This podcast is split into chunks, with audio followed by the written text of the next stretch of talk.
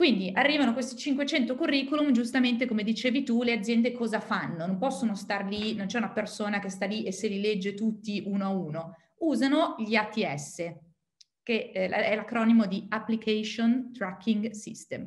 E quindi sono dei software dove sostanzialmente le aziende vanno a indicare dei filtri, dei parametri che secondo loro rappresentano il candidato ideale, no? quindi il classico, voglio solo il 110 e lode, solo laureati in Bocconi ad Harvard e, chissà dove, giovani ma con esperienza, e quindi mettono tutti questi bei filtrini che fanno sì che in media, anche qui, il 75% dei curriculum, quindi il curriculum è in realtà il desiderio di una persona che bussa alla porta dell'azienda, venga in automatico respinto da appunto questi software. Quindi non c'è una persona che guarda il tuo curriculum e dice mm, non va bene, lo scarto. No? Nella maggior parte dei casi ci sono dei software che fanno una selezione su dei parametri molto stereotipanti. Quindi tornando a quello che dicevi tu, è incredibile come giustamente uno è magari alla ricerca, è stufo, stufa, manda la sua mail e, e, spera in una risposta, ecco, non sa neanche chi la sta mandando spesso, però eh, chiaramente questo poi non ha grandi probabilità di successo.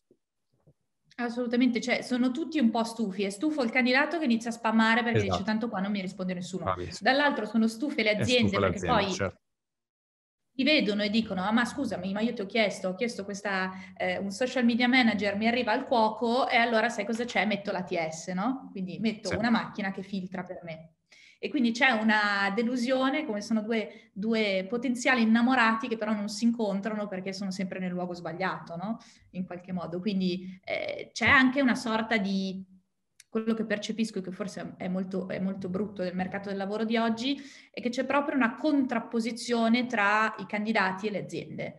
Eh, esatto. Quindi c'è una, una, distanza anche se vogliamo a livello emotivo quando dovrebbero essere una cosa estremamente integrata proprio perché non riescono a incontrarsi, cioè è proprio una, una difficoltà di, di, matching e di capire cosa c'è dall'altra parte soprattutto, no? di, di immedesimarsi. Certo. E quindi poi c'è stato un, un uh, passo ulteriore, quindi abbiamo detto gli application tracking system sono quei software che appunto sulla base di eh, parametri selezionano e scartano in automatico i curriculum. E poi ovviamente adesso la tecnologia evolve e quindi anche gli HR dicono, oh, perfetto, allora adesso c'è l'intelligenza artificiale che può fare questo lavoro bellissimo per noi. Allora, non so se questa è una cosa di, di, di qualche anno fa, mi sembra quattro anni fa, Amazon, che insomma a livello tecnologico è sempre un passo avanti, ha tentato di implementare un sistema di intelligenza artificiale per fare la parte di selezione, quindi per andare proprio a sostituire gli HR nella prima fase. E quindi sostanzialmente aveva implementato un sistema di machine learning dove la macchina imparava, analizzando il campione degli attuali dipendenti di Amazon, tracciava l'identikit del candidato ideale Amazon.